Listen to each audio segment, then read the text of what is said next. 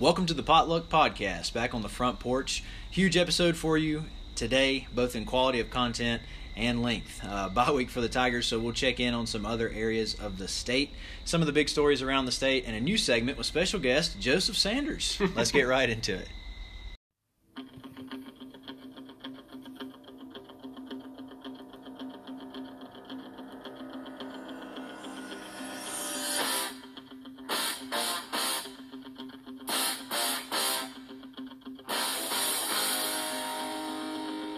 Listening to the Potluck Podcast, the official, unofficial podcast of Commerce Football.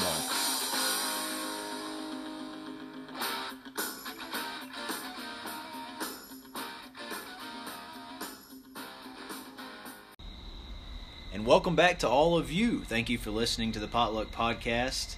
Obviously, excited to have a new episode for you today.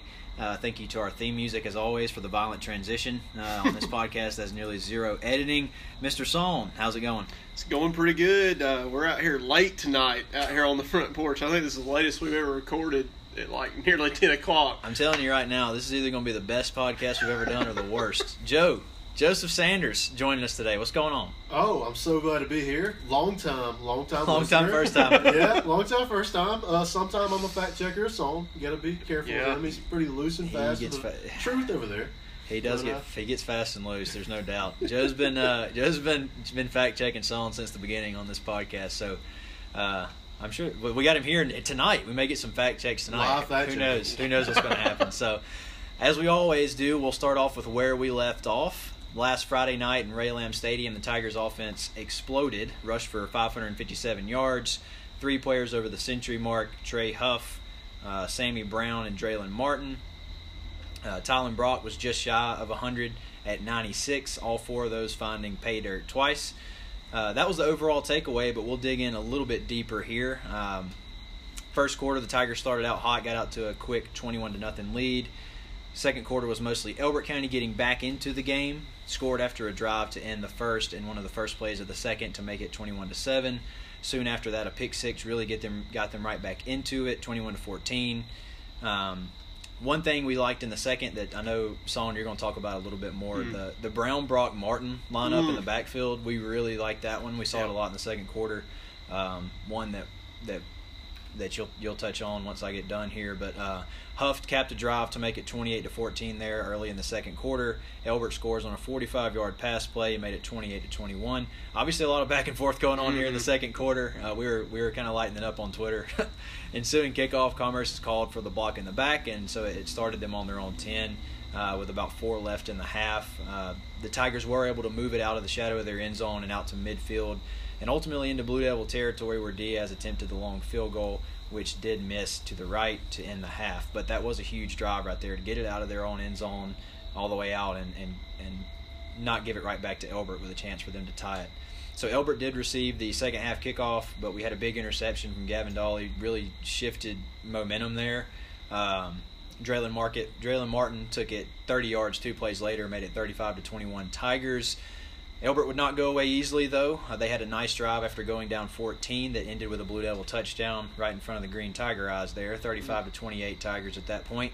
Tigers returned the favor with a nice drive, big third down conversion from Martin near near midfield, and then a beautifully executed counter play for Sammy Brown. He scored from 45 yards out, made it 41 to 28 after a Tigers uh, the Tigers, excuse me, the Devils blocked the PAT. Elbert goes three and out the next drive. And that's where we started the fourth quarter. The Tigers go on another nice drive, capped by a Huff keeper, two point conversion, goes to Martin, 49 to 28 Commerce. This is when we really started to pull away here.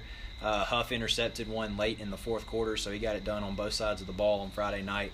That's Trey Huff, of course. Uh, Tigers chew on the clock before Brock busts a big one down the right sideline. Outrun a few Elbert defenders on that one, which was awesome to see. uh, the PAT unfortunately blocked again, uh, so 58 to, or excuse me, 55 to 28 was the final. The Tigers win the third game of the season, makes them three and one. Uncle Son, what did we see out there Friday night? So uh, Friday night, like I always say, it, it was it was fun to be at Ray Lamb Stadium. Um, you know, we we got out there and there's a good crowd.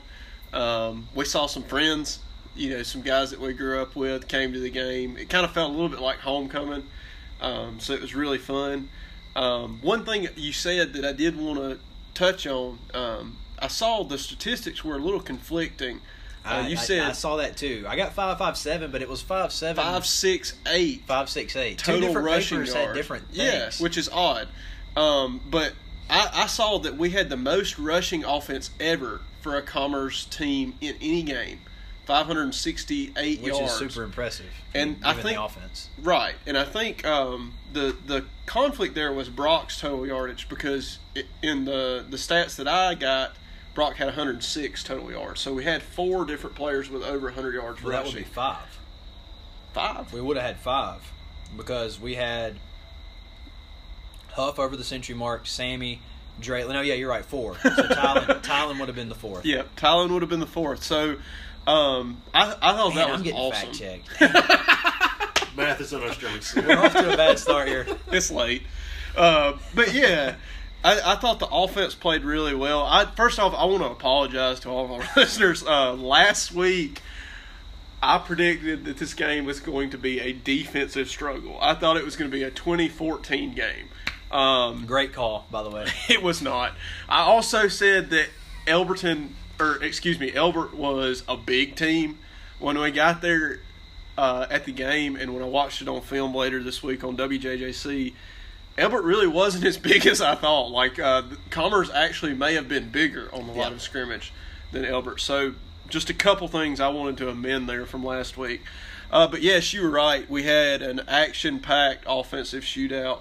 Uh, if my math stands, we had 83 total points scored between the two t- uh, teams, but it was a, a tight game all the way up to the half. I think you said that it was a 28 to 21 game Yeah, really back and forth. at the half. Uh, really felt like Elbert County was in it, and that pick six kept them in it. Yeah. Um, you know, we were we were really firing on all cylinders on offense, but they were keeping up to that point. Um, I think a lot of that could be accredited to Reuben Haynes. I think he called a really good game.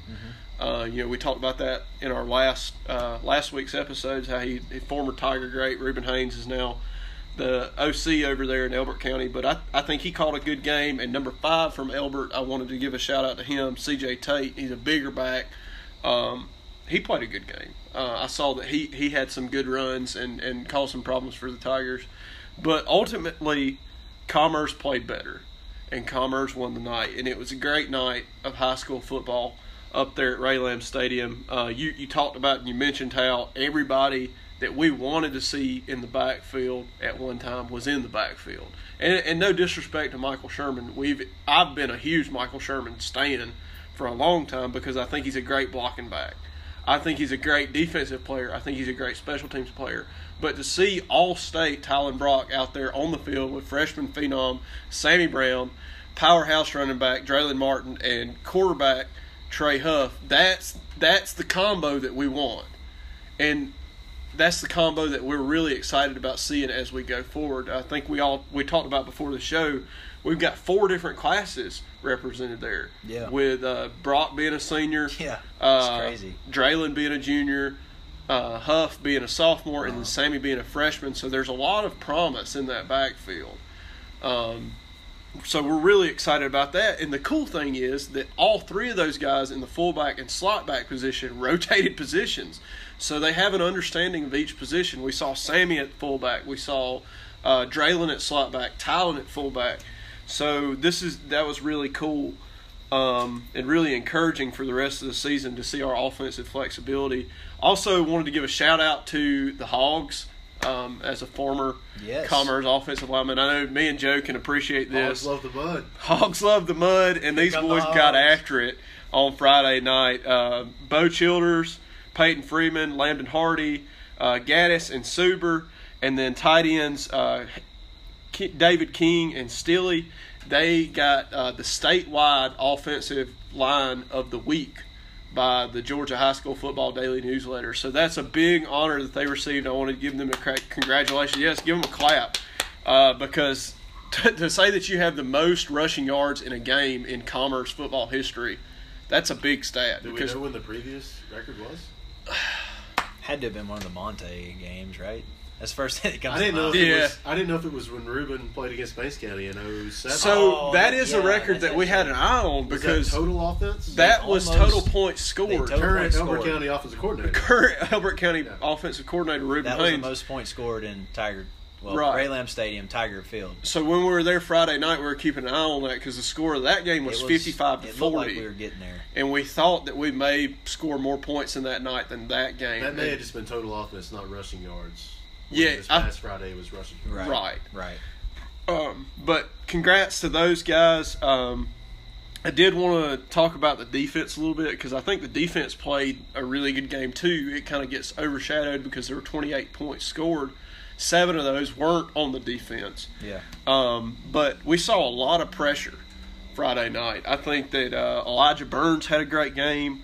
Man, he's been a Um, great player this year. He he's really tough and strong. Um, I, I heard WJJC make the comment that he was one of the strongest players on the team this year, and you can see that when he goes to make a tackle, his hands are like lead, like he just pulls people down. Um, we also saw uh, good play from Frades and Childers, um, defensive pressure, and then uh, I believe it's Jack Fagan. Fagan is what I had written down, but he's he's a younger player who's come on the scene, number 19. He had some good QB pressures as well. Um, had interceptions by Huff and Dolly that helped us out, but I think the secondary was really aided in their, their defensive coverage by the pressure from the defensive line and the linebackers. So it was, it was really good all the way around on Friday night to see that because I think it gives us a preview of what the Tigers could do in the playoffs. Because I think Elbert County is a pretty good um, team to, to base on what we're going to see in the playoffs, like based on the players that they have. For sure. Yeah, and, and you touched on uh, Jack Fagan. Uh, or- Jack. Yeah, Jack Fagan. Uh, a brief fun fact about the Fagan family. Kevin Fagan, uh, former NFL player, defensive end. He played from 1986 to 1993 for the 49ers. Uh, if you know anything about the NFL, 86 to 93 for the 49ers, that's a pretty good time to be playing for, for San Francisco. played with Montana and Rice, of course, won a couple Super Bowls. Uh, he also played for the U in the early 80s. So Mr. Fagan uh, has got some football pedigree. Yeah, that, that's Jack's dad, right? That's Jack's dad. Yeah. Wow, I did not know that. That's, that's yeah, pretty impressive. Pretty pretty crazy. He's got um, he's he's actually the new head softball coach at Emmanuel, and uh, he's got some daughters that play D one softball. If I'm not So mistaken. athletic family. Yes, and Jack Fagan is which class now? Sophomore. I think he's a sophomore? sophomore. I think he's a sophomore. That so. is a very impressive pedigree. yeah, it'll be a, it'll be something to watch for his career because he Yeah. looks like he's coming on. So Played a good game Friday night. he did. Um, we do have before I get to lose use play of the game. I mean, we got a Sanders in the building. one one of the things that Joe pointed out to us is you're not you're not going to get this anywhere else, folks. So Joe, go ahead and take it away. Yeah, the, the trivia question that I thought of last week was Elbert County versus Commerce this past Friday. It may have been the first time two towns with a Sanders furniture have played each other since Commerce versus Buford in 2001. I wouldn't take that to the bank. It'd be really hard to fact check. But, um, yeah, I, I believe that's the first time since 2001. Listen, we're not going to fact check it. Nobody knows Sanders furniture better than, than, than you know than Joe over here. Maybe Dave, but that's about it. So uh, we won't get too far into uh, kind of like what we can improve on and, and what looked good and that kind of thing. You know, we got a bye week, so we'll dig into it next week a little more when we get back on on schedule and uh, talk about what, where the Tigers. Uh, need, could it could improve and, and where we what we really liked. So we'll we'll talk more about that next week. We got plenty to go in this episode today. Uh, I'll get right into results from around the state. I'll start with Region 8A. Greene County loses to Hancock Central 42 to 3. Greene County falls to 0 and 3 on the season. Lincoln County improves to 3 and 1 after defeating Laney 13 to 7. Social Circle falls to 1 and 3 after getting blanked by Putnam County 45 to 0. Uh, Towns County lost a close one to Mount Zion 21 to 20. Towns County moves to 2 and 2 on the year. Washington Wilkes improves to 2 and 0 on the year after whooping up on Warren County 34 to 0. They will face Elbert County this week in a game that we will cover later on. Saw what you got. Yeah, we're kind of getting a feel for the region here, and you can almost see the playoff seeding. You can see that the region's going to come down to Commerce and uh, Washington Wilkes or Lincoln County most likely. Yeah. Uh, that fourth spot may be firmed up by Towns County. You look at Towns County; they've got a two and two record right now. They lost to Armuchee in a one point game earlier in the season. I believe it's 10-9 game, and then now uh, they lose to Mount Zion, which is a, a school in West Georgia, uh, public school, single A uh, by one point. So Towns is putting up a fight. I think they'll make a strong lobby against Greene County, who's really struggled, uh, and Social Circle, who's struggled also uh, for that fourth spot this year in the playoffs. Uh, right. I mean, I, I think if you're at a power rank Region 8A right now, you got three teams, and I'll just put them in alphabetical order. You got Commerce, Lincoln County, and Washington Wilkes. Mhm. I mean, those those are your three teams that are going to decide the region. Right. Then you got Towns fitting in at fourth, and then Greene County and Social are off to disappointing starts. Yeah. Uh, I do want to point out a common opponent, so just because we haven't really, this is kind of the only thing we have to go off of with it being high school football. Not a Mhm. whole lot of statistics out there, but Westside Augusta. So Westside defeated Greene County forty-five to seven to kick off the year. They went on to lose to Lincoln County by one point, and then they lost to Warren County by twelve. So if you remember what I just said, Washington Wilkes beat Warren County 34 to nothing. Warren County beat Westside by Mhm. 12. Lincoln beat Westside by 1. So that kind of gives you an idea. I mean, we're, we're connecting a lot of dots Yeah. as far as like who played who. Yeah. That's you can't it's tough to play it's that dangerous. game. But if you just look strictly at results, Washington Wilkes looks, Looks, tough. to be head and shoulders above everyone else. and it and it's you know it, it's kind of the best we have to compare. I don't like doing game to game because Yeah. you never know what was going on, especially this year with COVID. You don't know whether you had mandatory quarantines from Mhm. from Warren County or what you had going on. But at this point, I would say Commerce, Lincoln, Washington Wilkes, Yeah. uh, top three in the region. We got our first car of the night, baby. Our first car of the night a sedan. might be the cops. No, that's like a hoopty. Undercover, baby. If we don't finish this pod, you'll know why. Single A public top ten. Number one, Brooks County defeats Cook twenty-five to twenty. As we mentioned last week, Cook previously knocked off Irwin County, so looks like Cook's a tough ball team uh, Yeah. this year. Number one, Brooks County stays undefeated, twenty-five to twenty. Number two, Metter defeats Savannah Country Day, thirty-five to seven. Number three, Macon County blanks Marion County, thirty-eight to nothing. Number four, Schley County. Unfortunately, they they drop one to Taylor County, thirty-three to fourteen. So a big come down after the win over highly rated Wilcox Mhm. County. Well, we'll see how they fare or how far they fall in the polls uh, later on in this episode, and how much stock the pollsters will put into Taylor County as well.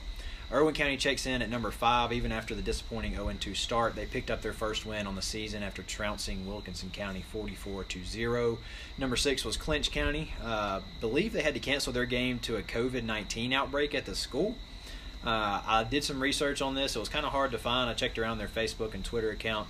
It seems like this situation is a little bit different from what we've seen at other schools. Uh, they closed the school for two weeks Oh wow. and are attempting to return this week. Um, and just to, I, I was listening to a, I mean, I'm not sure if the, the quotes usually come out of this guy, but I was listening to Lane Kiffin talk about talk about so preseason ball in the SEC. He talks about how coaches exchange, you know, and, and even like media when he's talking to people.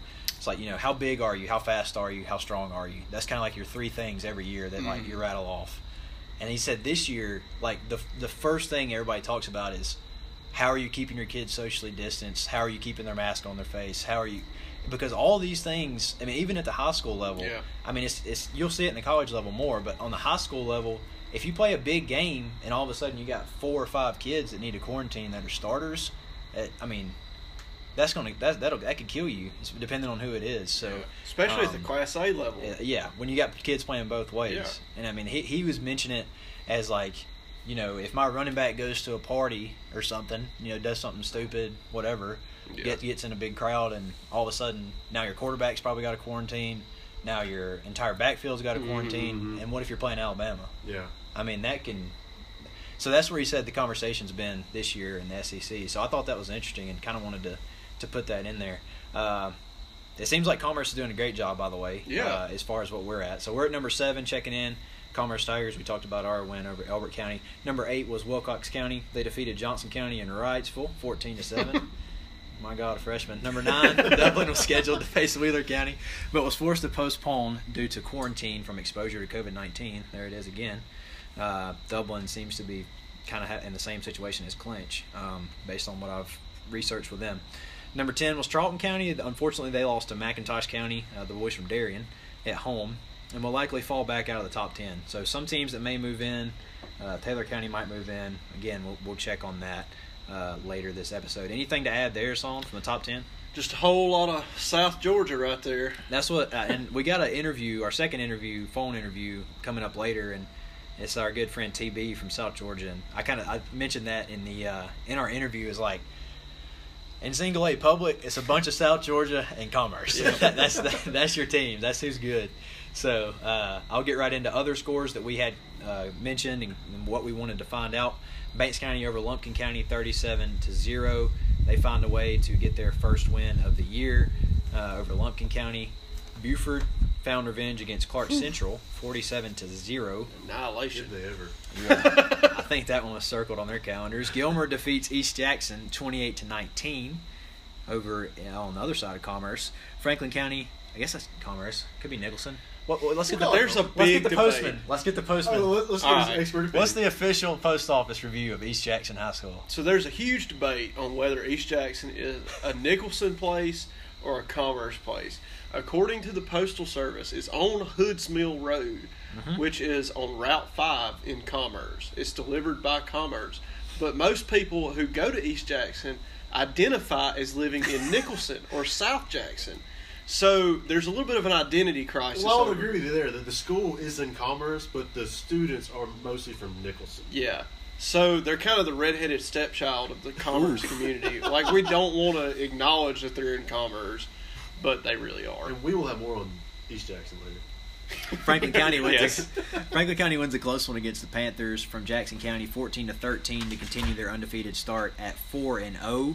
Uh, we heard that there were some players out for Franklin County due to mandatory quarantines after exposure to COVID nineteen. So good to see them to grind it out and get the W there.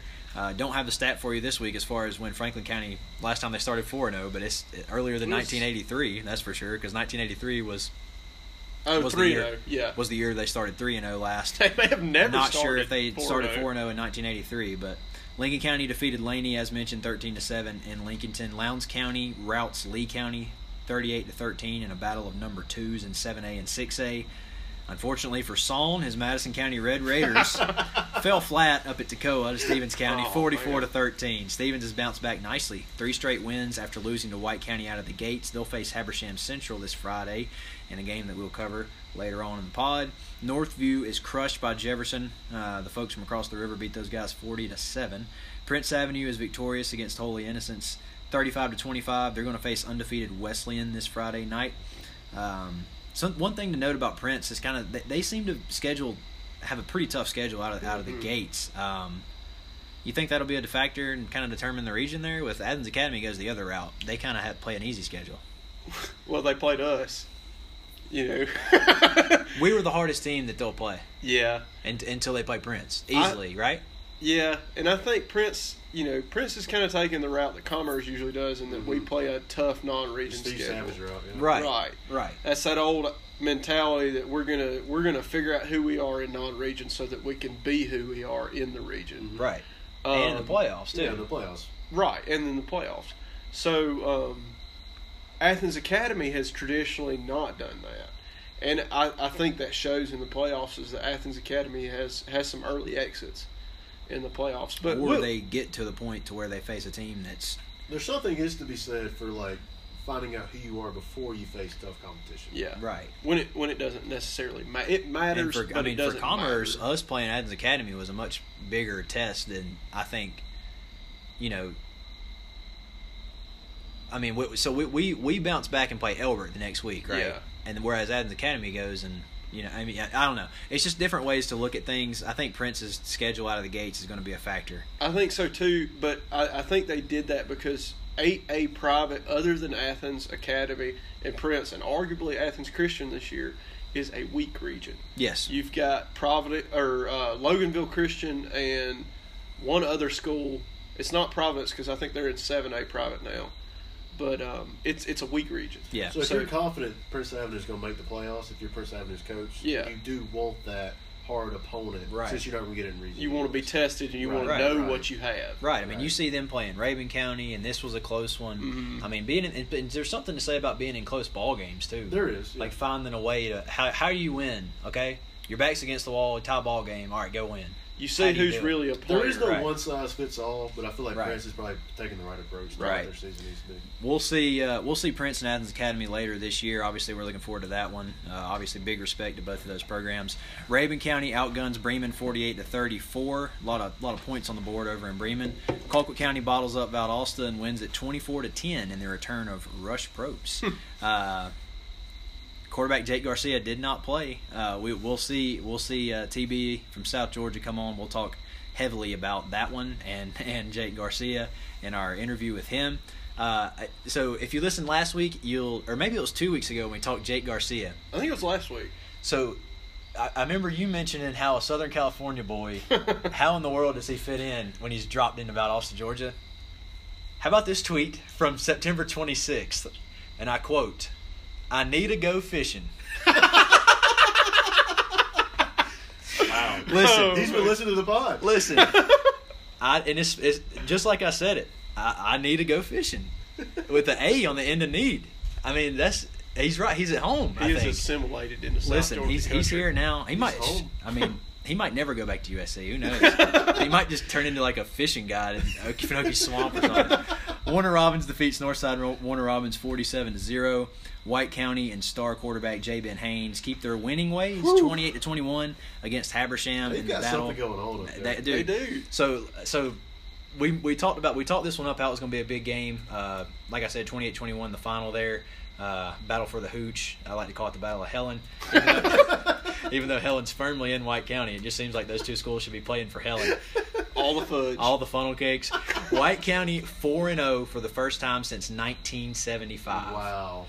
That is crazy. Great start uh, to the year for the boys up in Cleveland. I'm telling you, I'm, I'm pulling for them, man. I I, am I too. hope they I hope they keep doing this because I watched some of J. Ben Haynes' highlights and man, that kick and play. I think they snuck into the rankings this week too. They're at uh, maybe that was last week. They last were in week. last They were week, number 10. seven. I think 10. they're or well, no, they they're up to seven. They they were number seven this past week. They're number six this week. So it'll Go be interesting Warriors. to keep following them.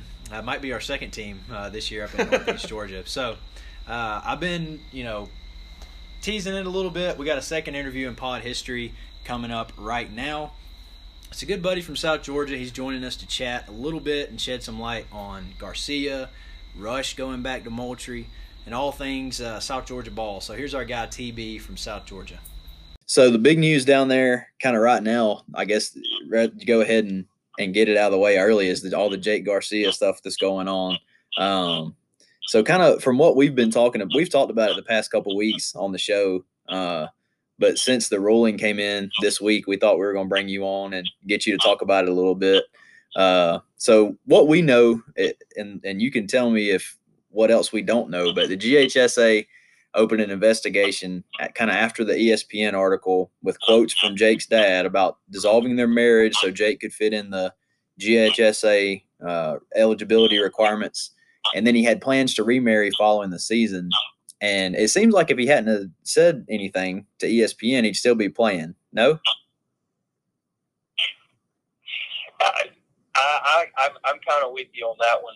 Um, the way the eligibility stuff works, when a kid comes in and the kid enrolls, there's a bunch of paperwork through the school that they have to get together um, to basically determine whether or not the kid's eligible. So when he moves in, and it says he moves from out of state, dad's with him. It's in a uh, a legal separation.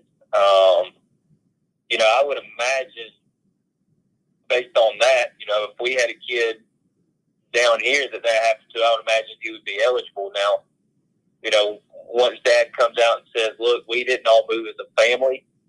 We only separated to get by through the through the rule. You know, that that's kind of one of those things where if he never says anything, you never know if it pops back up. Um, unless somebody else goes to turn him in. Now, I'm sure there ain't no telling between all the schools down there that they're rivals with who possibly could have turned him in if that's the case. But if I if I had to guess, I I think it would all started up when Dad did that article, and I hate it for the kid. Um, and Dad probably wasn't trying to sabotage it either. But you know, regardless of the fact if they've got a legal separation and it's legal, and Dad's got custody, then he, you know, he, he should be eligible.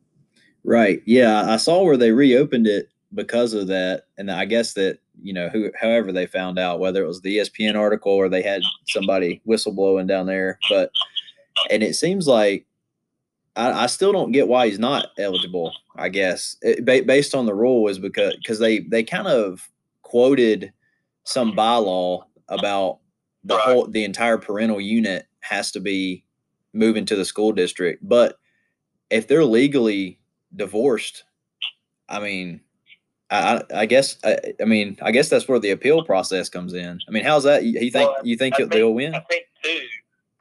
I'm, I'm sorry. Go ahead, go. No, I was I was saying.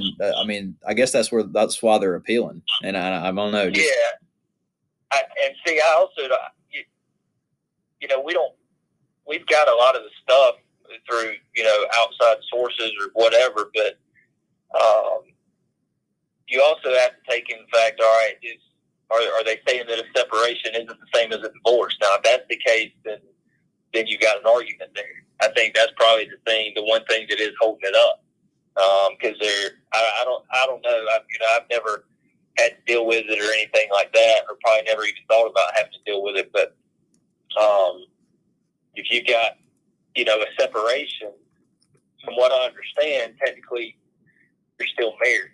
Right. So in that sense, then you would need to have either there'd have to be some kind of guardianship paperwork of some sort saying that the child is in the custody of uh, of this parent.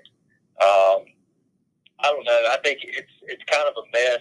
Um, like I said, I hate it for the kid, but you're also seeing the same thing happening in Atlanta um, with a couple of kids up there that I know are Florida commits. I can't remember.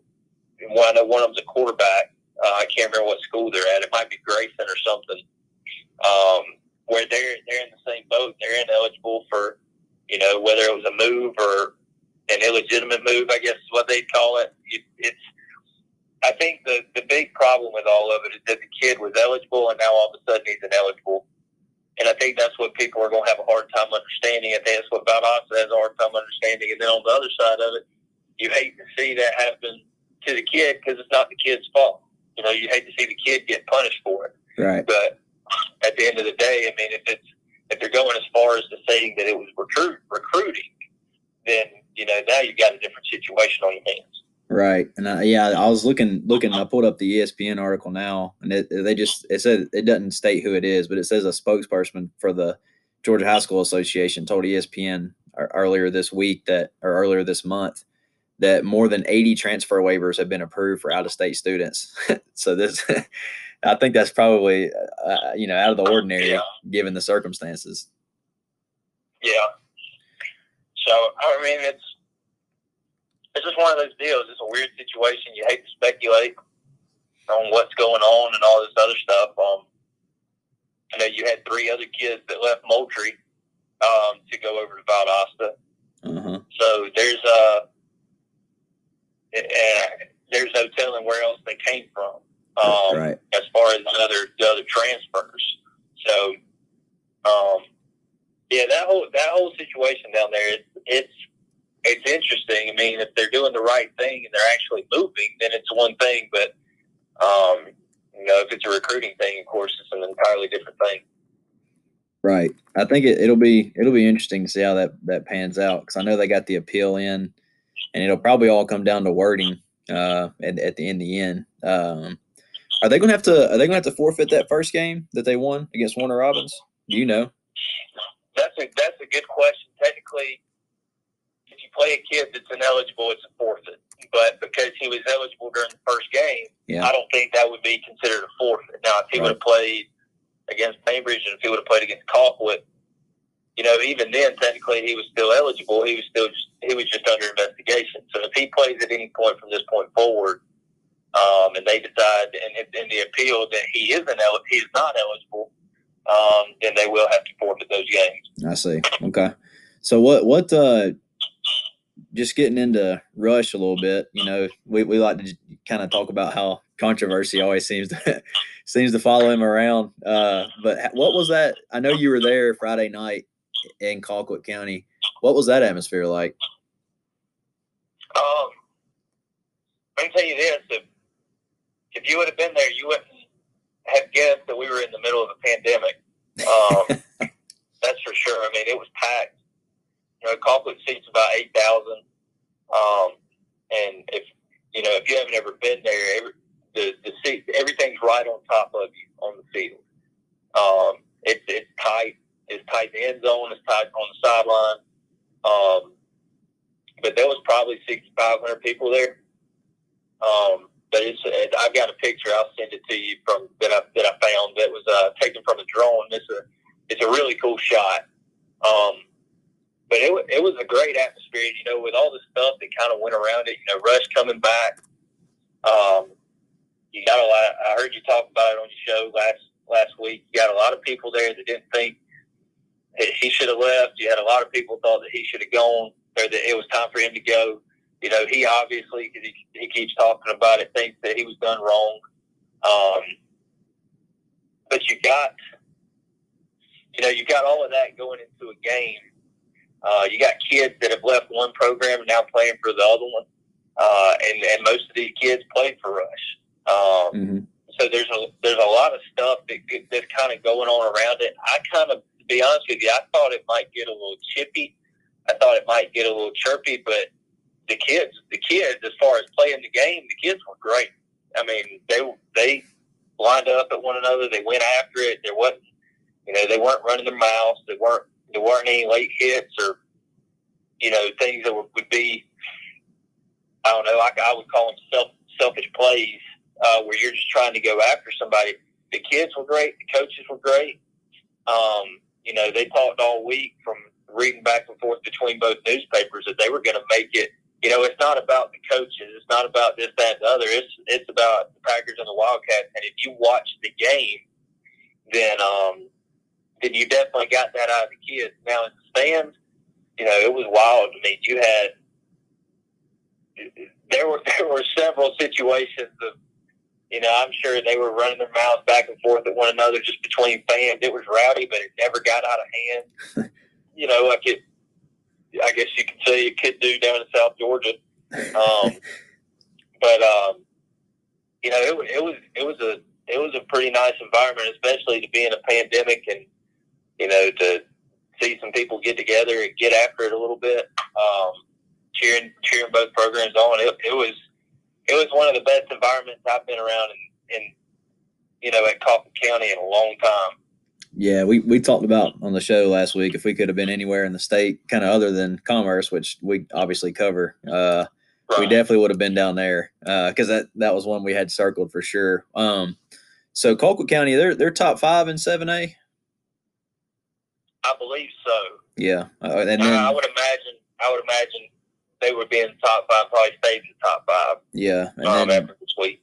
Valdosta, what, what kind of chance do they have in 6A without Garcia? Assuming that he doesn't get back, what would you see on Friday night? Do they still got a chance at state, or do they really need Garcia? Well, they, defensively, you know, they're a really talented group. They're a talented group all the way around. They, you know, they got some kids, uh, a lot of skilled kids uh, that run really well. Um, just a lot of athletes all over the field. I think one of the probably the biggest problem that I saw out of them uh, was their offensive line.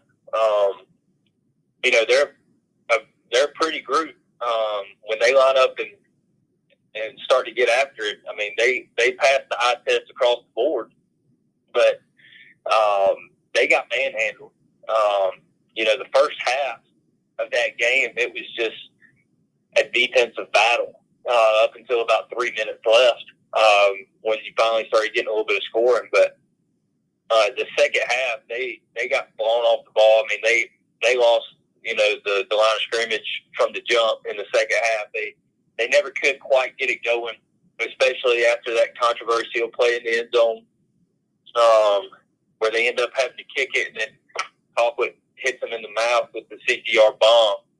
After that, they you know, it, I, I'm not going to say that they laid down, um, but they were dominated from that point forward. They they couldn't do anything. Right. Um, and to have the athletes that they've got on the field, you know, and that's what will happen, especially when you're playing a group as talented as Colquitt County is and as talented as they have been for, you know, the last 11, 12 years. Um, when you've got kids that can fly around the field, I mean, you're talking about being right there in the middle of that, that SEC of high school football in Georgia, where it's it's fast and it's physical, and and they got out physical all night by Colquitt um, on the from the offensive line. Now defensively, defensively, I think they're going to be fine.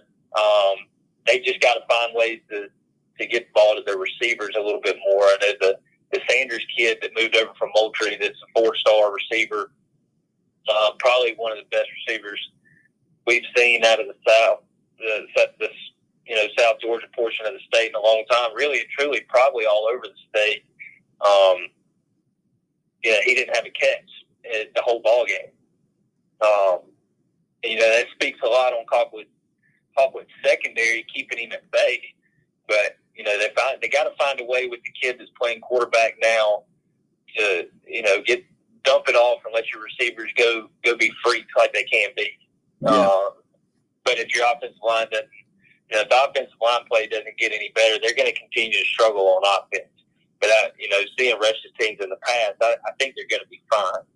Um, the, the kid's just going to have to continue to play more and more. It's it's obvious that the kid, um, the kid that's in there now is not the Garcia kid, yeah. but you know the kid the kid's an athlete. You know he's going to be able to make some plays with his feet you know, he throws a good ball, um, especially, you know, he throws a good deep ball.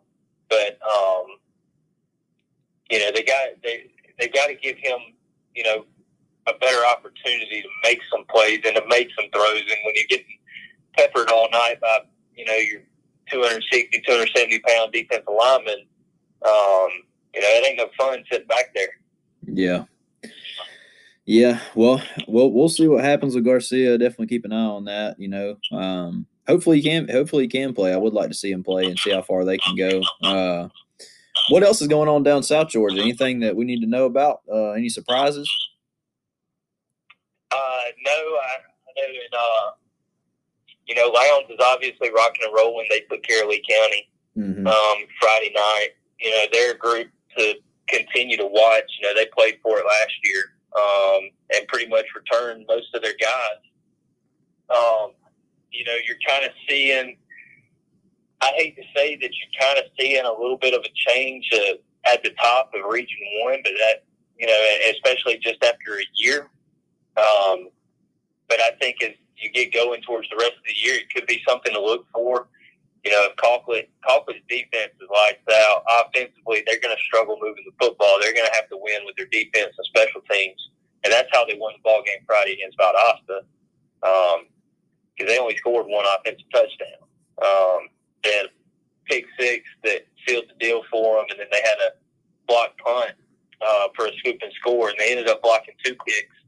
Um, I mean, so it's it's going it's going to be Region One is going to be interesting. I think you know Camden County apparently is is kind of getting going a little bit. Mm-hmm. Um, I'm not sure what they did Friday. Tift County um, is is looking to get going. Their defense is the defensive play from Tifton is you know you can probably say the same thing about Tifton that you say about Colquitt's defense. Um, offensively, you know they struggled in the first game against Crisp. Um, but and then they get hit with the COVID um, stuff, so they they hadn't played a game in almost a month, um, and they're going to play Friday uh, down in Irwin County, um, who won it last year. Mm-hmm. So it'll be interesting to see, you know, how the I guess taking having to take the time off because of COVID stuff hits them, especially when they go down and play, you know, Irwin County because Irwin County is going to be a good football team. Mm-hmm. Um, so it'll be I don't know. Those are those are things that Region One is going to be something interesting to watch because you've got Lowndes possibly taking over the top, Colquitt trying to get it back, Camden's finally starting to come in there, and then you got to see what Tift's going to be able to do. It's hard to judge them after playing just one game. Right. Um, you know, outside of that, I think I think the, the biggest thing to look at after that is your six A group. It's going to be Lee County or Valdosta. Um, I, I would feel pretty good about that. I know Warner Robins is in that same region, so that region one six A is the exact same as region one seven A. I mean, it's knock down, drag out, you know, physical football. Um, both both of those regions are probably going to be the two regions to look out for because they're going to beat up on one another. Um, and of course, that's why you you kind of see the Region One teams make a run uh, towards the end of the year.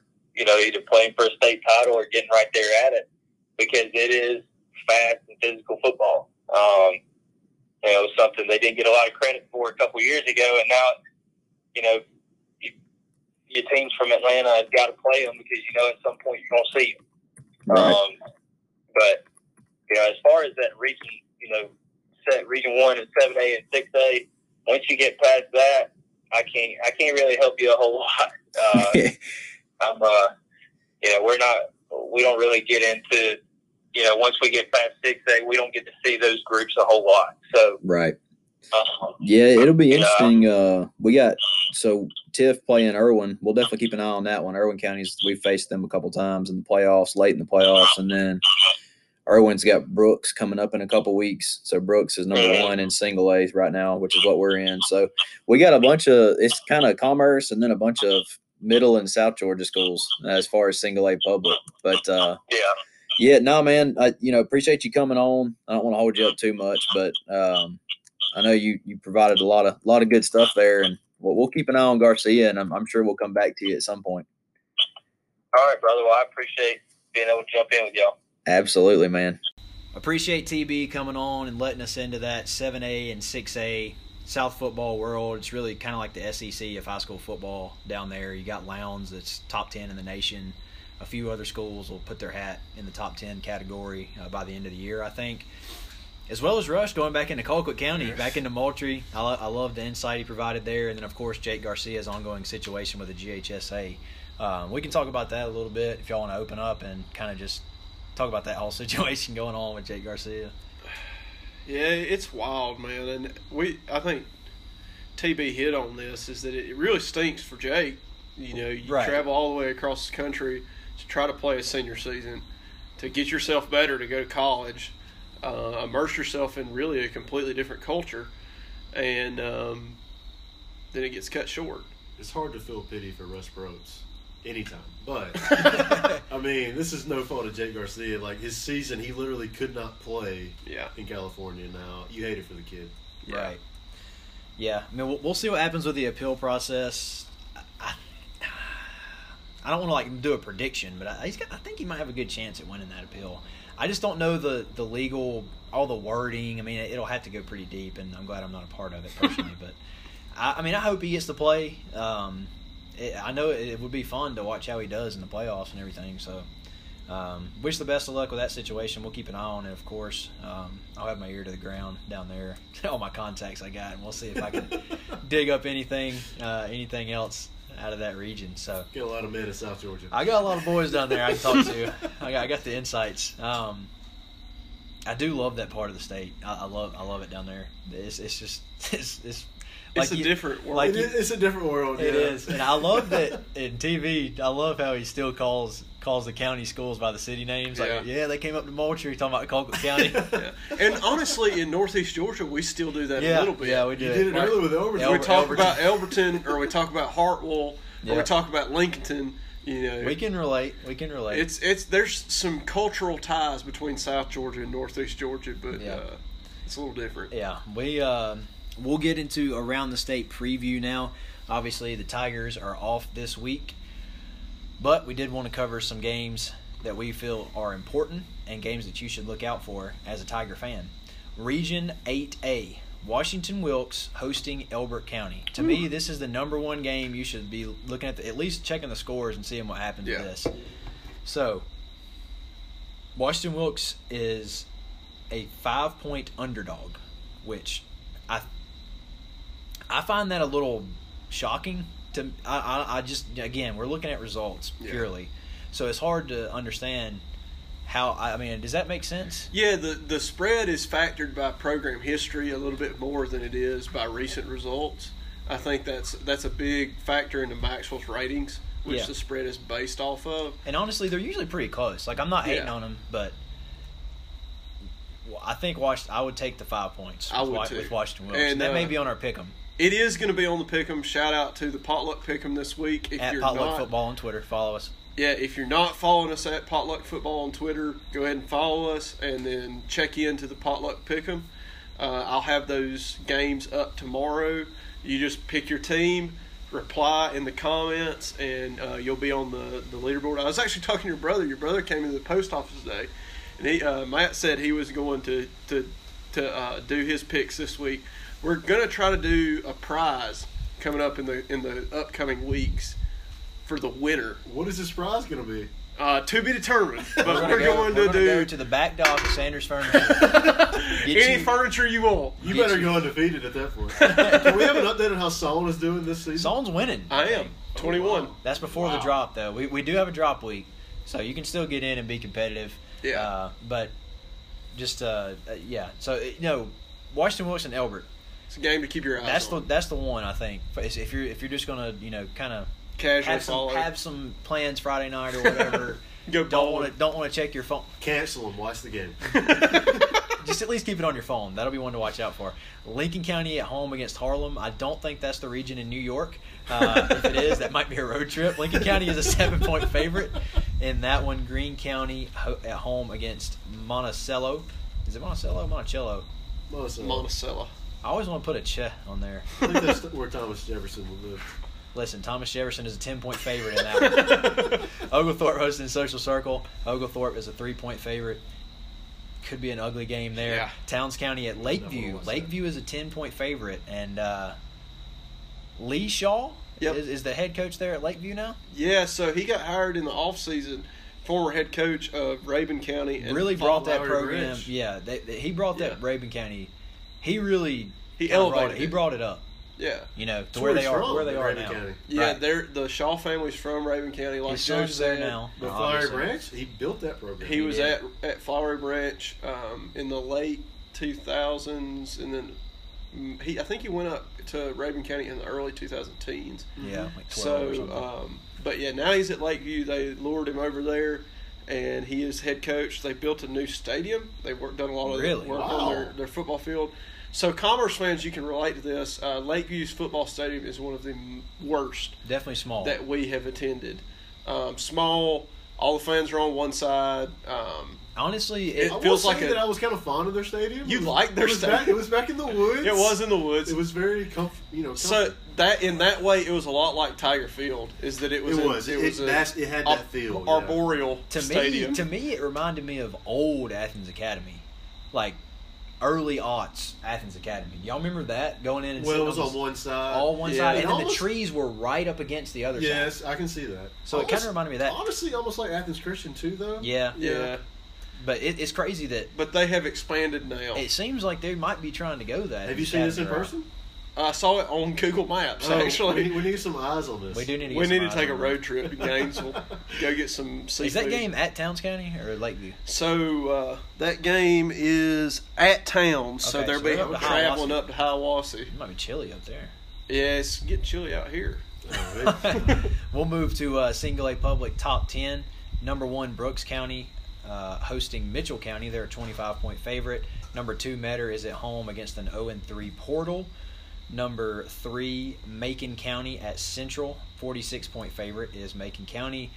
Number four, Irwin County hosting 7A Tift County. Now, Irwin County is an 11 point underdog, but impressive that they're they're going to go up against a 7A. That's an impressive club in Tift line for a single A versus seven. A 11 points. That, Yeah. That's not. I mean, that's No. less. You know. That's competitive. Yeah, we'll we'll keep an eye on that one for sure. Uh, number five, Clinch County off this week before the battle for the swamp next week against Charlton County. So that'll be a good one. Uh, number six, Commerce obviously off, but we are up to number six. Did want to point that out. Number seven, Dublin hosting Swainsboro. Number uh, that's number seven, Dublin. They're a 14 point favorite, and that's my old neck of the woods down there. Uh, Dublin, Swainsboro, Statesboro area. Number eight, Taylor County at home against Greenville. Uh, sh- not of South Carolina, Oh, wow, Just wow. calm down. Uh, You no, excited. Gre- Upstate. Gre- Gre- I mean, it, it Greenville. Shout out to Kentavious Caldwell Pope. Yes, yes. Former high school of Kentavious Caldwell Pope. Good luck to him in the NBA Finals, obviously. Uh, unfortunately, they're a 19 point underdog in this one. uh, number nine, Schley County on the road at Marion County. Uh, Marion County is top 10 in some polls. We saw Schley County fall from number four all the way down to number nine. Marion County is a 10 point favorite in that one. Number 10, Wilcox County at home against Telfair. They are a 17 point favorite. Anything you want to add there, Uncle Solon, to the I top think 10? I think the game of the week is that Tift Irwin game. Uh, that's going to be one that I'm going to watch, uh, not like on TV or anything, but I'm going Right. to keep an eye on the score because that honestly, there's there's there's not a big difference between single A and seven A in talent of a player. Where Right. the difference comes is depth Depth. Yep. uh, and resources. So I, I will be intrigued to see how Irwin holds up in this game. yeah. uh, That's We're- a game where Irwin, if they keep it close, could move up in the rankings even. Yeah. If they Yeah. lose. I mean, Yeah. they're one and two, and they're at what seven? And that's another, like we touched on earlier in the pod. I mean, they're playing a hard schedule Yeah. out of the gates.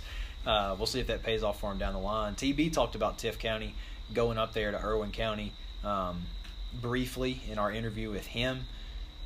They Tift hasn't been able to practice and play hardly at all Yeah. because their coach has been battling COVID in and out of the hospital. They've had players get COVID, so they don't have a lot of, you know, practices and everything like that under their belt. So they're coming up to Irwin. There's a lot of uncertainty about how good they'll be just in general in that 7A region anyway. Yeah, and the same thing has kind of gone on in Ocilla too, It because has. their coach, Their coach, has too. been uh, infected with COVID. Uh, both of those coaches, if I if I remember correctly, have had serious bouts Yes. bouts with COVID. That's correct. Um, so it'll be it'll be cool to see that game. Uh, Yeah. it's in the top ten on the GHSA, or excuse me, the Georgia High School Football Daily Yeah. newsletter this Yeah. week. Top ten games. So that rounds out the top 10 of single A public. Uh, others we want to talk about East Hall at East Jackson. Saw what you got on that one. Um, you know, we always follow East Jackson because it's right up the road. East and East. It is East versus East. What East will win? Um, I I want East Jackson to have a good football program just because I think it's good for the county. Uh, I think it's good for our area. This will be a good test for them um, to to see what's going on over there at East Jackson. Fannin at Banks County. Um, I think Banks probably is going to lose this game. I I don't want to talk down the Leopards any more than we already do, but um, they're having a rough season You up can there. point your finger at me on that one. Walnut Grove at Jackson County. Uh, so shout out here to Walnut Grove, uh, one of our 2010 class of 2010 Commerce High School co-graduates and friends, Carl Allen. He's a head baseball coach down there at Walnut Shout Grove. out. Shout out. Uh, his dad, Carlton Allen, also, also the head pastor over here at First Commerce Also, shout out. in uh, First Baptist in Commerce. Um, he listens. He's a regular listener. Shout out to Carlton. But we're uh, going to keep our eyes on Jackson County because that's a program we've been watching with Coach McWhorter over there. Um, they lost a t- uh, tough one down there or against Franklin County last year or last week. So we'll see how um, they recovered this week against Walnut Grove. Jefferson at Hart County. Uh, this game last year was a great game. Two programs that um, are on the rise. Well, Jefferson's been good for a while, but Hart County is on the rise. Um, a lot of college talent out there. Uh, we'll see how this game goes. I, it's a, what a twenty-five point spread. 25 point spread. I think it's closer than that. It's at Hart County. Hart 21? County, twenty-five. No, do you think it's closer? 21? I think Get a score. We need All a right. Let's get an official All right. song prediction. Jefferson thirty-one, Hart twenty-one. Oh, wow. Close. I think that's the, the score this week up there at Hartwell. I think Hart hangs around because they want to win this game. Joe, do you have a prediction you'd like to get on there on the on the books? I know nothing about either one of these teams. I think Jefferson is really good. I'm Yes. Jefferson 42, Hart County 13. I like that a lot better in Psalms. All right. I'll go We'll see how it Jefferson 35, Hart County 7. All right. We'll see. I don't know why we all picked that one. But we did. and we all picked Jefferson to win. What a bunch of losers. Oh, man. Madison County at Monroe area. Uh, so the boys from Mad Cow trying to get the get the win after a loss last year. Man, So last year, Here we go. here we go. Madison County. Last year they make it to the Elite Eight, best season in Madison County They history. did. I forgot about that. They did make Uh, Elite Eight. they they they surprised everybody in Northeast Georgia, and this year so far, Surprised themselves, probably. uh, it's been what we would expect from Madison County. Um, I'm hoping that the Red Raiders and uh, all my solid, solid, solid. all my friends over there in Danielsville beat Monroe area. Monroe area, I think, is eight triple A. Madison County, I think, is eight double What's the or eight quad that A. So Madison County's getting seven. Okay. Monroe's fa- uh, area is favored. Habersham at Stephens. That's going to be Rivalry. a big game. Yeah, so Toccoa versus Cornelia and Clarksville and all those folks up there in the foothills. Um, this is a four point spread. So Habs getting four four points in this game. Uh, S- Habersham Central lost barely last week to White, right? Seven points. Yes. And Stephens has played white. Stephens played White first game of the season, forty-four to six. This was the score of that game. Habersham. Stephens, yeah. It does. It screams Stephens has bounced back though. Stephens has They're on a roll. They have. They've won three straight. You never know what to expect out of Toccoa. So you know In we all can, facets It of life. it applies Yeah, I mean- you never know what to expect. So you know this is going to be an interesting game for us in Northeast Georgia. Um, I don't know who's going to win it. and we do got. Um, I, th- th- what reminded me of this is we, we forgot to put White County on here, but White County's uh, playing at home against North Hall, Okay. so they're looking to go to five and zero. But keep going on uh, Habersham Stephens. Oh, that's basically it. That's it. yeah, I mean we'll, we'll watch to see what happens. What more do yeah, you need? that's a good game up in the mountains there. Uh, Prince at Wesleyan. Uh, so this is an old re- uh, Region 8A uh, contest here. I was reading earlier. Um, Ryan Dennis is the editor down there at the Athens Banner Herald. He talked about this game this week. Uh, the last time you know this series started was when we were in school, so about ten years ago. Um, Wesleyan would domi- dominate Prince, like put sixty up on them um, to nothing uh, they it has become a rivalry in the years since. Um, I think Prince has won two out of three or something like that. Um, last year, Wesleyan beat, beat Prince twenty four to fourteen. So this game is actually uh, a pick 'em. It's it's the spread's zero. So we'll see who wins this game. This this will be a big test for This Prince. game is at Wesleyan. It is at uh, Prince. Okay. So the Wolverines may be favored in there. I don't know how much of a home field advantage you have at Prince Avenue, but um, it's it's a game to keep your eye on. If you're if you followed 8A for a while, these are some schools that we have some familiarity The only with. reason I ask is the field is probably in one piece at Prince. Yes. especially in the field it's No tends to be guarantee. questionable. No guarantee about I how don't know You never forget that. experience in that, but yeah. It, so Joe's referencing when we played there at Wesleyan for the 2009 uh, region championship. The field was a mess. It was It was worse than the mess, disgusting. but it was it was something. Yeah. Um, but yeah, that those are the games that are coming up this week in the potluck pick'em, um, and and to keep an eye on this week. We do got one more West Side at Putnam County. We had to shout this one out. Our guy Shout out to our, our man in Macon, Taylor Seals. Seals the deal. Seals after dark. Claiborne Rossi. Uh, so we'll see what we'll see if Putnam County they're undefeated. We'll see if they can keep it up against West Side, a team that we talked about earlier in the pod, uh, with some common opponents in Region 8A. They've had a low key great season so far. They Yes. beat Morgan five to two. Uh, beat Social last week. Uh, Five to two. well, they got the one- they got the dub. We went in depth on the five to two. That was a, that was a good good episode there. So, Uh, last segment here, since we don't have a uh, you know any, team to look forward to uh, that Commerce is playing this week, we thought we'd uh, we, we'd get Joe on here to do something do something a little different, uh, something a little a little bit a little bit fun, uh, kind of ridiculous, but uh, we'll, we're going to compare high school football teams in Northeast Georgia uh, to college football teams around the nation. So we chose 15 uh, schools at random. We also are going to do commerce uh, as a kind of a 16th school.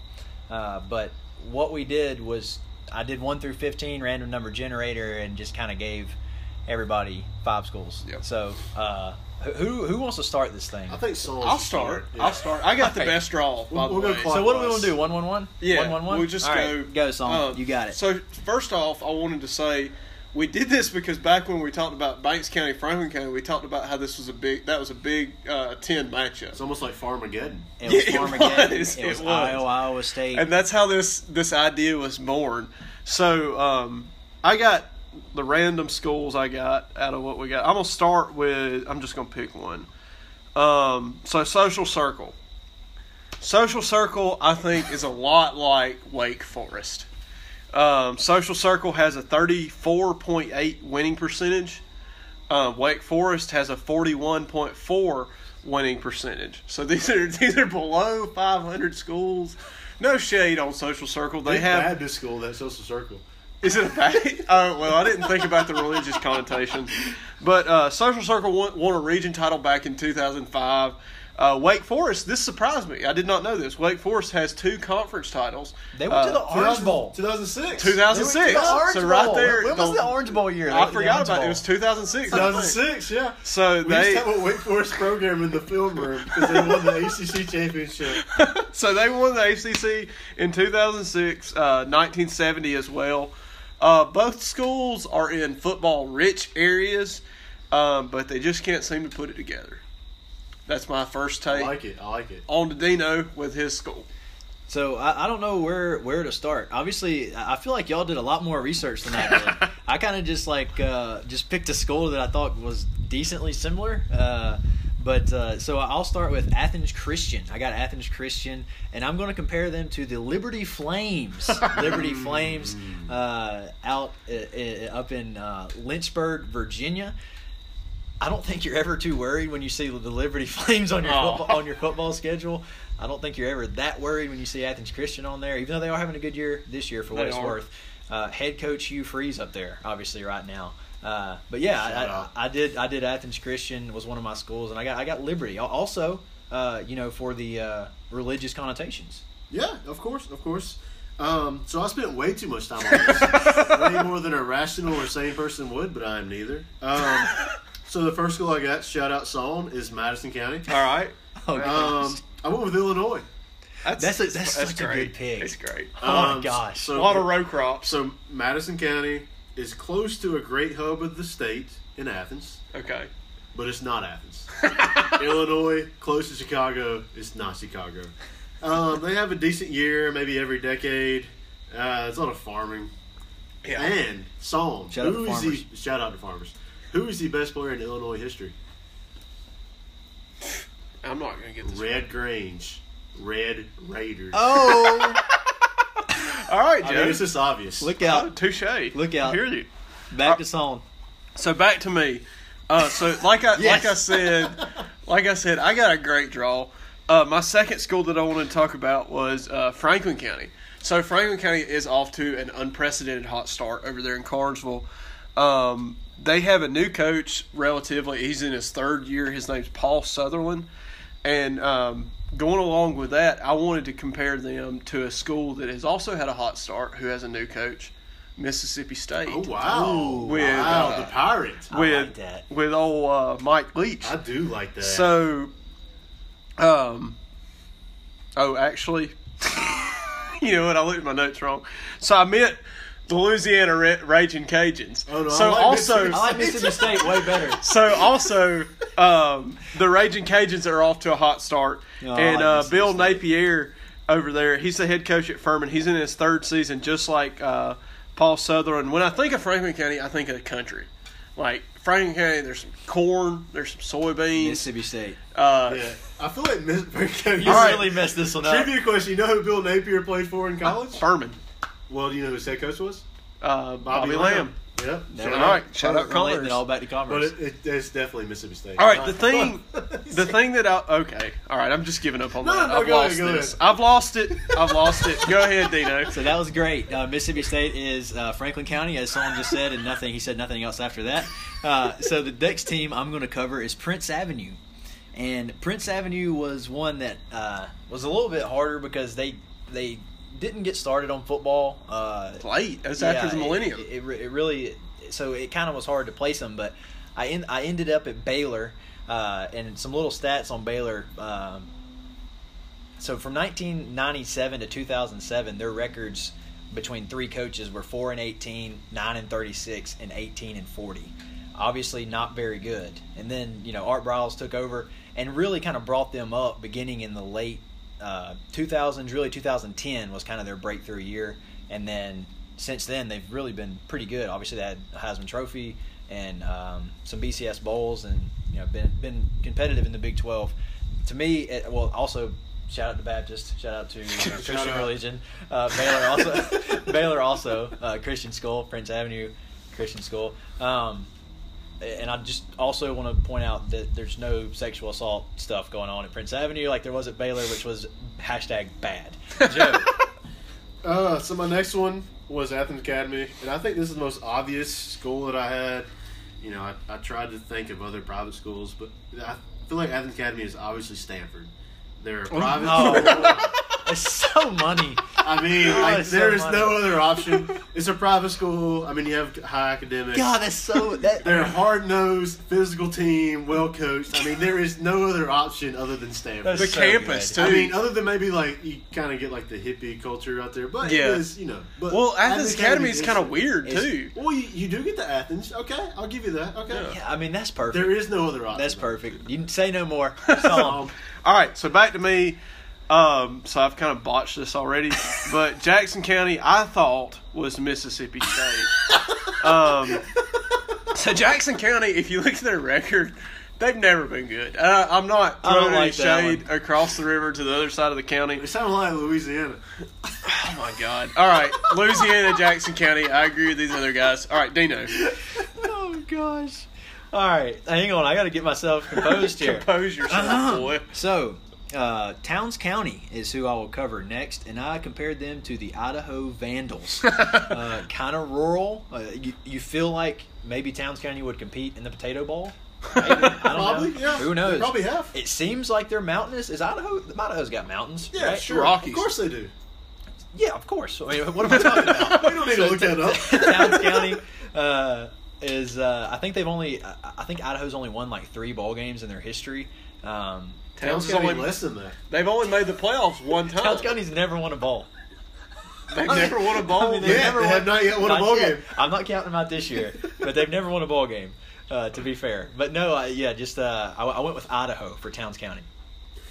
All right, my next one, East Jackson. I'm going kind of off the board here. I'm going uh, Georgia State.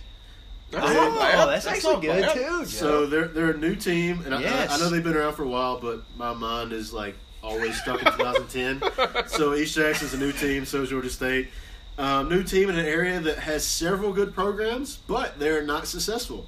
um, they had a lot of hype when it started. A lot of people thought that you know East Jackson could become what Commerce used to be, and that obviously never materialized. And Georgia State is still Georgia State. Yeah. Shout out Trey. that was a good one. I love that. Yep. Um, so back to me, um, I had Lincoln County. Oh wow. Mm, big so one. This is a big with one. with Lincoln County, the one college school that comes to my mind is Alabama Crimson Tide. Ah, yeah. yeah. um, yeah, Larry that's- Campbell, Bear Bryant. Yeah. Alabama prior Nick Saban, I feel like. So I feel like Lincoln County's still searching for their Saban, and they're hoping for Chompkins. Chompkins is their new head coach, Lee Chompkins. Um, they're hoping that he can be the Saban.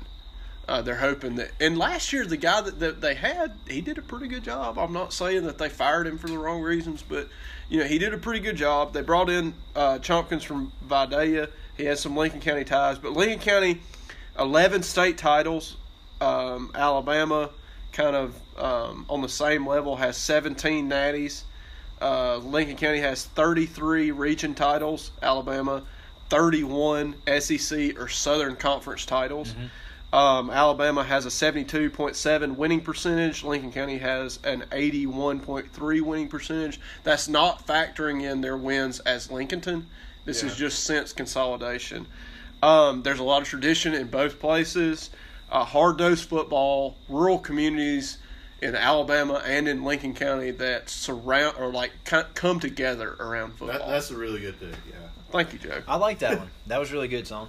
That was a great. pick. Thanks, guys. Almost as good as Mississippi State. Almost as good as Mississippi State, Franklin County. Uh, I got Rabun County next, and I went with Washington. Washington Huskies up there uh, in the Wa- that's Washington State. The far north, Not Rabun not County the is. not the football team. The Washington. football team? the Washington Huskies. Not they the have a NFL name. team. They have a name. Okay. Uh, no, so yeah, they have a lake up there. If Oh, people didn't wow. notice, Yeah. uh, there's a lake right up there next to us. I feel like you know, kind of, kind of lake Kinda up there. Clemson? Yeah, well, maybe not like Clemson, but sort of. Uh, but no, they've had uh, their, their win percentage overall all time is right around 61 percent. I didn't look up Rabun counties, but I imagine it's probably pretty similar to that. They have a they've had great quarterback play in the past, and that just kind of rings true right now with Gunner Stockton at Rabun County. So um, I did I did chose those guys from Seattle to match up with Clayton, Georgia. I'm not sure if that exactly matches up. I feel like there's no difference. I feel like, hey, drop yourself in Clayton and Seattle. Who's to tell? Who's, who knows? If Who's to say? Who's to say where you are? Does Kurt Cobain live in Tiger? Probably. Yeah. Maybe, he, yeah. You know, we're getting deep into the conspiracy theories now. So Rabun County winning percentage, just to throw that in there, fifty four percent. Yeah, so, so not too pretty- far pretty- Can we pretty shout out the comparable. Dillard House here? Pretty comparable. Hell Shout out to the Dillard House. shout out. I wish I Joe, had who some. you got next? Uh, Banks County. I'm going the Iowa State Cyclones. Shout out Okay. farming. Solid. Shout yeah, out you have to go farms there. Um, Corn. so like like Banks County, Iowa State, not great at football. Basketball is at times good. I've never been to Ames, and our apologies to every Ames listener. I imagine it's like a really big homer, and Probably. that there is just a whole lot of more nothing to do there. Big Um, courthouse, probably. There's probably a courthouse, yeah. so, uh, yeah, Banks County, Iowa State. Oh, Joe, I tell you, you've been you've been uh you've been on the money here tonight. All right. Solon, now this this So let's go back in reverse because I want to end on mine. okay because yours is a big one. Yeah. and I'm I'm, I'm I do interested to see. one more to do. I'm All right, go, to see Joe. where you were. Did Let's we go do my last one? Yeah, go Yeah. ahead. Well, we do a little who's- snake draft here? Who's your last one? Who's your last one? Clinch County. All right, let's do it. Let me do let me do Irwin. All right, all right, let all me start with Irwin. Then we'll go to then we'll go to Clinch, and then me. and then we'll go to Solon. All right. So Irwin County, I and I, I actually did research this one quite a bit.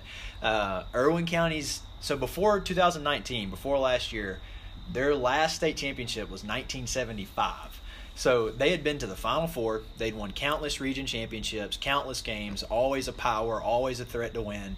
But it was always a matter of can they win? Are they going to win? Can they win? Are they going to win? So a since la- since last year they actually won. They're a not cursed UGA. That's it. I mean, that's definitely it. They're they're a not cursed UGA. What's their? I mean, it was mascot? 1975. I don't know what that's like, but I imagine it's great to not be a, a non-cursed. like to actually win the big one. Yeah. that- that's pretty cool. They're red and silver. I mean, their colors. Yeah, the match color up the color scheme UGA. matches up. Um, so yeah, I mean, I, I just think that They're kind of like good. if Georgia had beat Alabama in 2017. If Georgia had, had I actually like gotten over the years hump, actually the, the years are pretty close matching yeah, up. imagine but- what that would be like. I His- wouldn't know, historically, but, yeah. uh, obviously the Irwin County, they're Indians, but uh, they have uh, you know good winning percentage historically. Yeah. You know, you go into Irwin County, you know you're going to face a really good ball team, and uh, I, I matched them up with UGA, red, black, and silver. So uh, Joe, All right, my last name is Clinch County, and I spent way too much time on this this week. Um, it's I a actually big one wrote, too. I wrote an entire paragraph in Clinch County being compared to the Miami Hurricanes, and Oh. then That's and good then I love that one. I texted our man in Macon, Taylor Stills, about two hours ago, and he convinced me that it is not Miami. It is LSU, oh, That's pretty good too. and I tend to agree. all right, I'll hear you out. Swamps. It is actually a mixture between LSU and Miami, and I'm not sure which it is. It's pretty much Miami without the swagger, but Clinch County never won until the late '80s. My or LSU never won until Saban got there, aside from like Billy Cannon. Yeah, Cannon. You can't forget about him. Yeah, but Yeah. Clinch County won multiple championships under multiple coaches, just like LSU has won three championships under three coaches.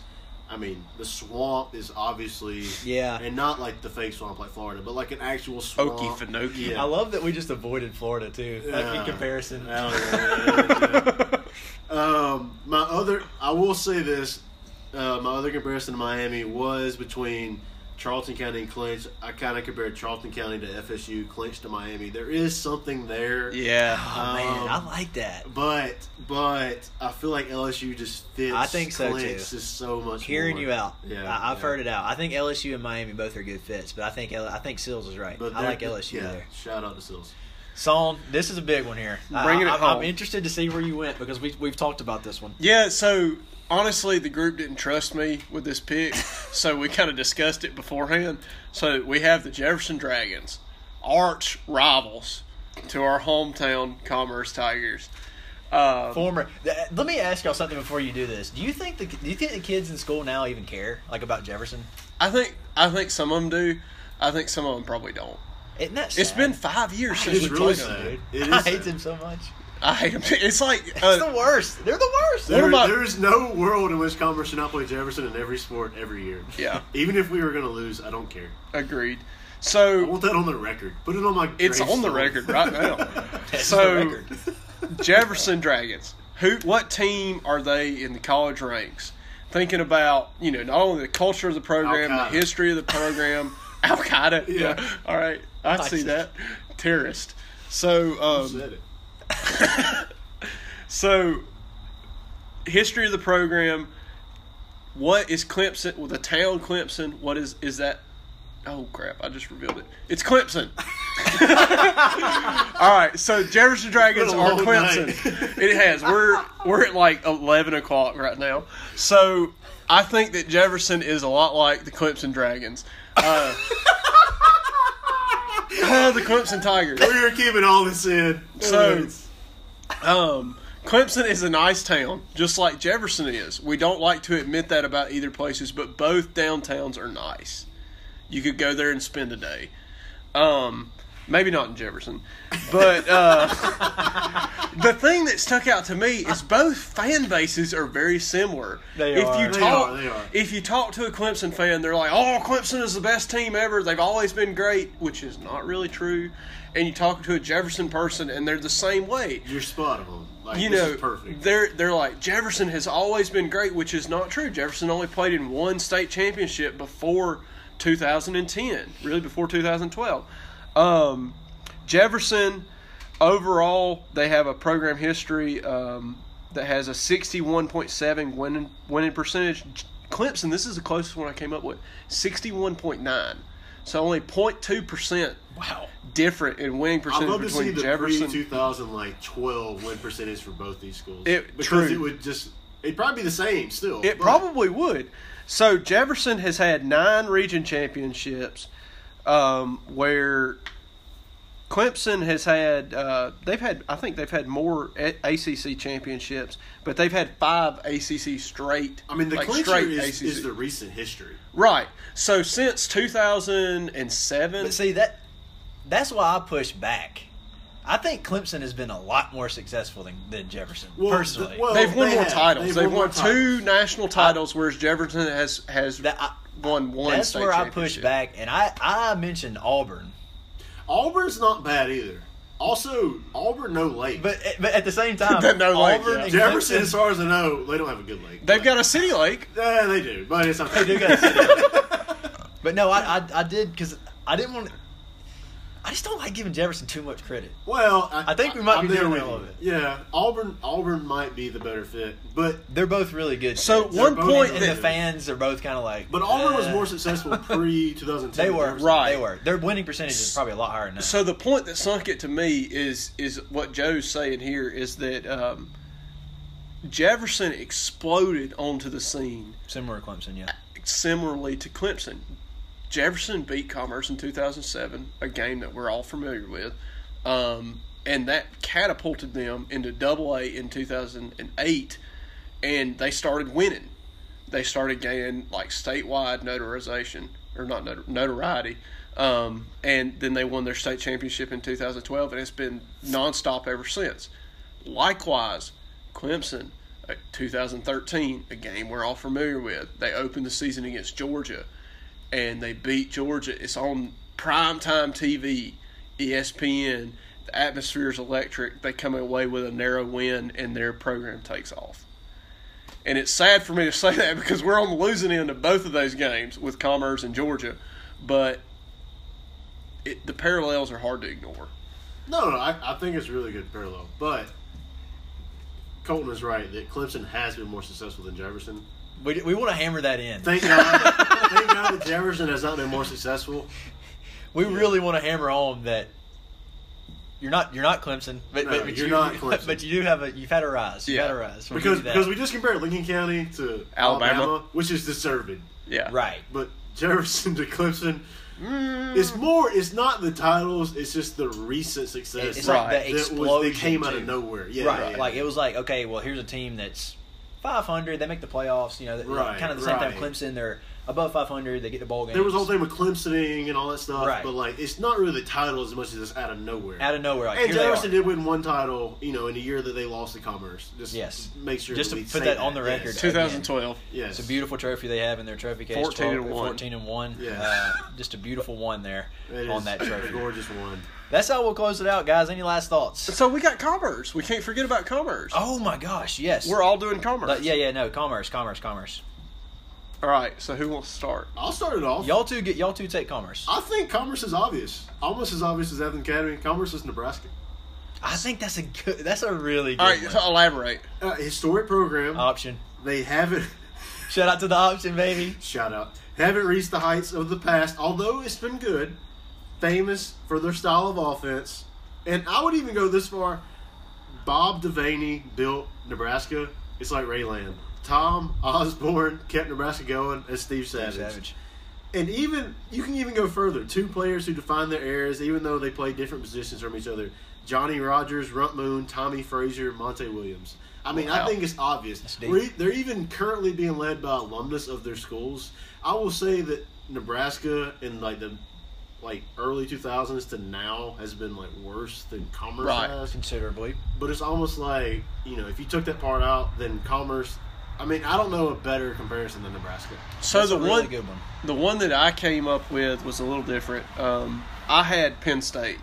I like that. I like So that. I I thought of Penn State. Commerce has won two out of three games over our, our school history. Uh, 64 or excuse me, 66.4 percent winning percentage. 17 region titles, two state titles. Uh, Penn State 68.9 percent winning percentage. So there's there's about a three two percent. Uh, winning percentage difference there. They've won two nat- natties compared to our two state championships um, but only five conference titles. They played against some better schools, I think, there.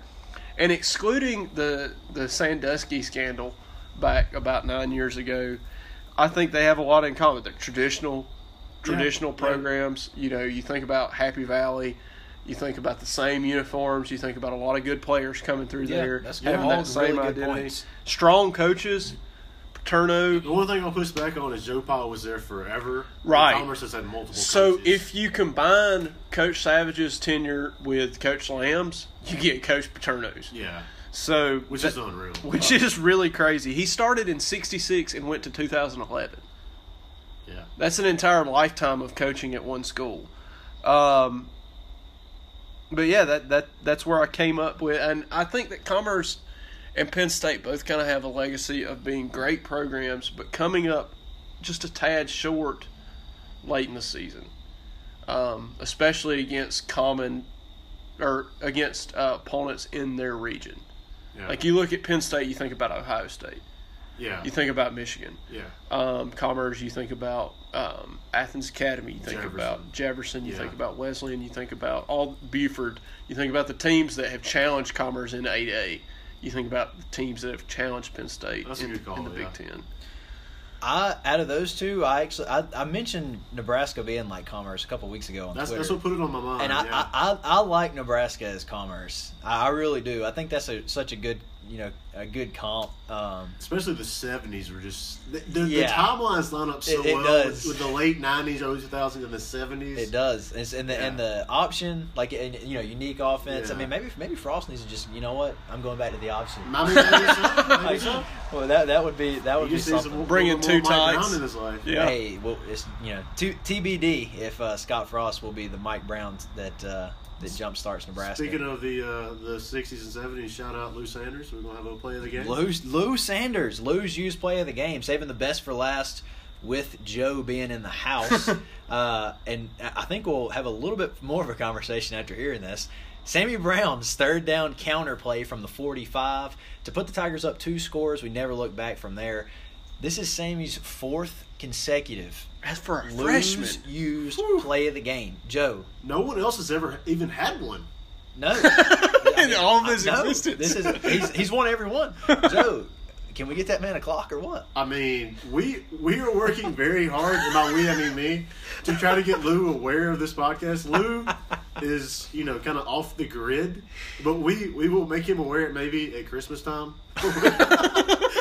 but uh, He'll have, he'll have like what, 14 play of the games by and, then? and then by that Maybe. time, maybe Hope that, so. that might merit a clock. You know, you might have to have a full season's worth of games. Who Lou has the Lou most? has very high standards. That's what we need to do at the end. Of, you know, who has the most? See if Lou can make at least like maybe like a pocket watch, like Yes. a small clock, Yes, not yes, like yes. a big big Yeah, clock. yeah, maybe not a full one. You know, We also have to remember to come back to this and find that clock, the Commerce Jefferson clock. Do you Yes. know where it is? I do not know. I would assume it's in Jefferson, but uh, Oh, I'm worried about that thing. If it's has in anyone Jefferson. asked Mike Brown? No, I don't think so. I but I mean, Jefferson was the last one to win, so technically it probably should be over there. We- We'll have to do a deep dive into this. We, we will do a deep dive. we'll have to. Well, an investigative series. Maybe under the cover of darkness, across the river. I've been Incognito. the across the river, around, around the bridge. But anyways, this is uh, this has been a this has been a long, strange trip on this podcast. Thanks for uh, As they all should be. thanks for sticking with us. Uh, any anything I'm missing? Again, I, I almost signed us off way prematurely. So is anything I'm missing again? Anybody want last thoughts? Oh wow, Not that I know. it's been a good night. Shout, hey, shout out to the Crickets, my favorite co-host. Gosh, they're such good co-hosts. Indeed. We'll catch you next time.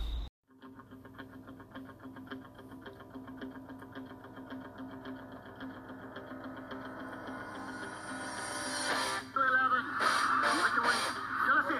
Shut up, boys!